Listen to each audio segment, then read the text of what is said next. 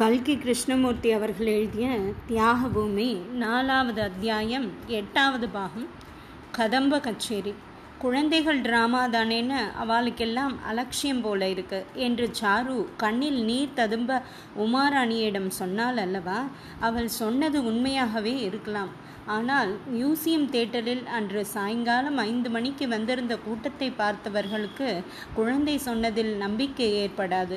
அவ்வளவு கனதனவான்களும் சீமாட்டிகளும் தேட்டரில் வந்து நிறைந்திருந்தார்கள். இவ்வாறு கூட்டம் சேர்ந்ததற்கு காரணம் குழந்தைகளின் கதம்ப கச்சேரியை பார்க்க வேண்டும் என்ற ஆவல் மட்டுமல்ல என்பதை சொல்ல வேண்டும்.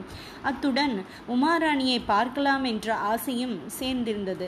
உமாராணி இருபது டிக்கெட் வாங்கி கொண்ட செய்தியை குழந்தைகள் போய் வாத்தியாரம்மாளிடம் சொல்ல அவள் பள்ளிக்கூட நிர்வாகிகளிடம் சொல்ல அவர்கள் நேரில் போய் உமாராணியை அழைத்துவிட்டு வந்ததோடு இல்லாமல் நகரில் பிரஸ்தாபமும் செய்துவிட்டார்கள். இந்த செய்தி பரவிவிடவே அன்று மாலை மியூசியம் தேட்டரில் சென்னை நகரில் பிரசித்தி வாய்ந்த ஸ்ரீ புருஷர்கள் பெரும்பாலானோரை காணும்படியாய் இருந்தது. ஐந்து மணிக்கு கச்சேரி ஆரம்பமாக வேண்டும். ஆனால் ஐந்தடித்து பத்து நிமிஷம் ஆகியும் ஆரம்பமாகவில்லை. சாதாரணமாய் இந்த மாதிரி தாமதமானால் சபையோர் கைத்தட்டி ஆரவரிப்பது வழக்கம். இன்று அப்படி ஒன்றும் நடக்கவில்லை. இன்னும் உமாராணி வரவில்லை. அவள் வந்தவுடன் ஆரம்பிப்பார்கள் என்று சபையோர் ஒருவருக்கு ஒருவர் சொல்லிக் கொண்டிருந்தார்கள் ஒருவராவது மேடை பக்கம் திரும்பி திரை தூக்குகிறார்களா என்று கவனிக்கவில்லை. எல்லோரும் வாசல் பக்கமே பார்த்து கொண்டிருந்தார்கள். கடைசியாக வாசலில் ஏதோ கலகலப்பு சத்தம் கேட்டது. அடுத்த நிமிஷம் பள்ளிக்கூடத்தின் முக்கிய நிர்வாகியாகிய ராவ் சாஹிப் கஜகுல ஆஜாது பாகு அவர்கள் வழிகாட்டி கொண்டு வர பின்னால் வக்கீல் ஆப்த சகாய மையர் தொடர உமாராணி உள்ளே பிரவேசித்தார். சொல்லி வைத்தார் போல சபையில் எல்லோரும் கரகோஷம் செய்தார்கள். உமாராணி கும்பிட்டு கொண்டே போய் முன்னால் தனக்காக போடப்பட்டிருந்த தனி சோஃபாவில் உட்கார்ந்திருந்தார் உடனே திரை தூக்கப்பட்டது. ஜனகணமன என்ற தேசிய கீதத்துடன் கதம்ப கச்சேரி ஆரம்பமாயிற்று. புரோகிராமில் மொத்தம் ஒன்பது அங்கங்கள் அச்சிடப்பட்டிருந்தன. அவற்றுள் மூன்றில் சாருமதியின் பெயர் காணப்பட்டது. முதலில் சாருமதியின் பரதநாட்டியம் பிறகு கிருஷ்ணலீலா நாடகத்தில் சாருமதியின் கிருஷ்ணவேஷம் கடைசியில் சாருமதியும் யமுனாவும் ராதாகிருஷ்ண நடனம். ஒவ்வொரு தடவையும் சாரு மேடைக்கு வரும்போதெல்லாம் சபையில் நிசப்தம் குடிகொண்டிருக்கும். சபையோரின் கவனத்தை அவள் அவ்வாறு கவர்ந்து விடுவாள். சாரு உள்ளே சென்றதும் சபையில் கலகலப்பு ஏற்படும். பெரும்பாலானோர் உமாராணி என்ன செய்கிறாள்? என்பதை கவனிக்க தொடங்குவார்கள். இதற்காக சிலர் தலையை தூக்கி பார்ப்பதும் எழுந்து நிற்பதும் பின்னால் இருந்தவர்கள் அவர்களை அதட்டி உட்காரச் செய்வதும் சர்வசாதாரணமாய் இருந்தது. ஆனால் உமாவோ இவை ஒன்றையும் கவனிக்கவில்லை. குழந்தை சாருவின் பரதநாட்டியத்தை பார்த்ததுமே அவளுக்கு மெய் மறந்து போய்விட்டது. நாட்டியம் முடிந்ததும் உமா பக்கத்தில் இருந்த வக்கீல் ஆப்த சகாய மையரை பார்த்து இந்த குழந்தை எவ்வளவு நன்றாக நாட்டியம் ஆடுகிறது பார்த்தீர்களா? முகத்தில் என்ன கலை? இந்த குழந்தை யார் என்று உங்களுக்கு ஏதாவது தெரியுமா? என்று கேட்டார் எனக்கு தெரியாதே என்றார் வக்கீல். பிறகு நீங்கள் மெட்ராஸிற்கு புதிதல்லவா? அதனால அப்படி தோணுகிறது. இந்த மாதிரி குழந்தைகள் நாட்டியம் செய்யறது ரொம்ப சாதாரணமான விஷயம் பாருங்கோ. என்னுடைய குழந்தைக்கு கூட நாட்டியத்தில் ரொம்ப டேஸ்ட்.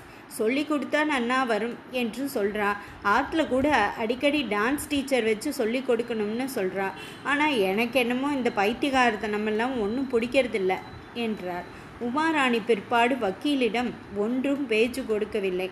மேடை மீதே கவனம் செலுத்த தொடங்கினாள். சாரு மேடை மீது இல்லாத சமயங்களில் அவள் எப்போது வருவாள் என்று அவளுடைய மனம் சிந்தித்து கொண்டிருந்தது. அவள் வந்துவிட்டாலோ உமாவுக்கு பரவசமாய் இருந்தது. அவளுடைய ஒவ்வொரு சைகையும் பேச்சும் உமாவுக்கு மயிர் கூச்சத்தை உண்டாக்கிற்று. தொடரும்.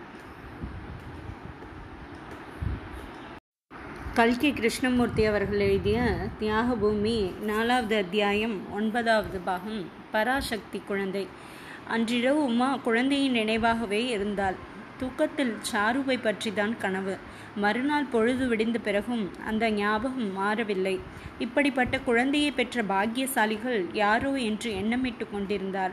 வக்கீலை விசாரிக்க சொன்னோமே அவர் விசாரித்தாரோ என்னமோ தெரியவில்லையே என்று யோசித்தார். காலை ஒன்பது மணி வரையில் தகவல் ஒன்றும் வராமல் போகவே டெலிஃபோனை எடுத்து வக்கீலை கூப்பிட்டால் வக்கீல் யாரு?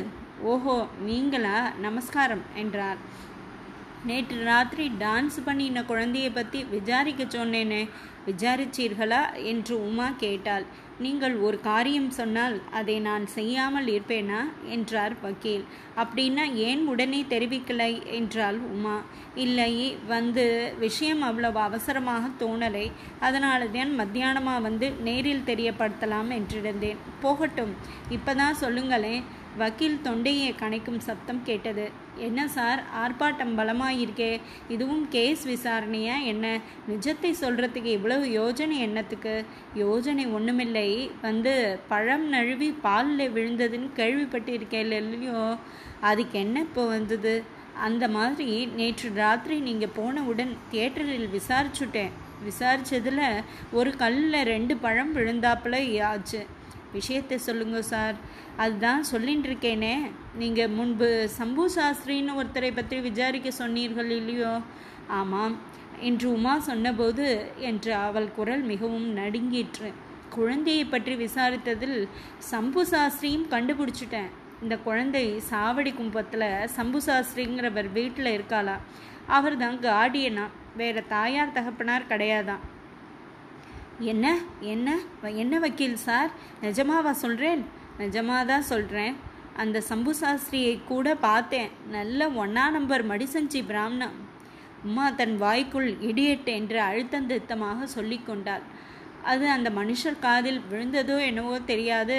உடனே அவர் உலர்த்த குரலில் இந்த சமாச்சாரத்தை நேற்று ராத்திரியிலேருந்து சொல்லலாமான்னு வச்சுட்டு இருந்தேன் ரொம்ப பேஷ் அவர் எங்கே இருக்காருன்னு சொன்னேன் என்று கேட்டாள். சாவடி குப்பத்தில். அம்மா டக்கென்று டெலிஃபோன் ரிசீவரை வைத்துவிட்டு விரைவாக கீழே இறங்கினார். டிரைவர் டிரைவர் வண்டியை எடு ஜல்தி என்றார். வண்டி வந்ததும் சாவடி குப்பத்துக்கு போ சீக்கிரம் என்றாள்.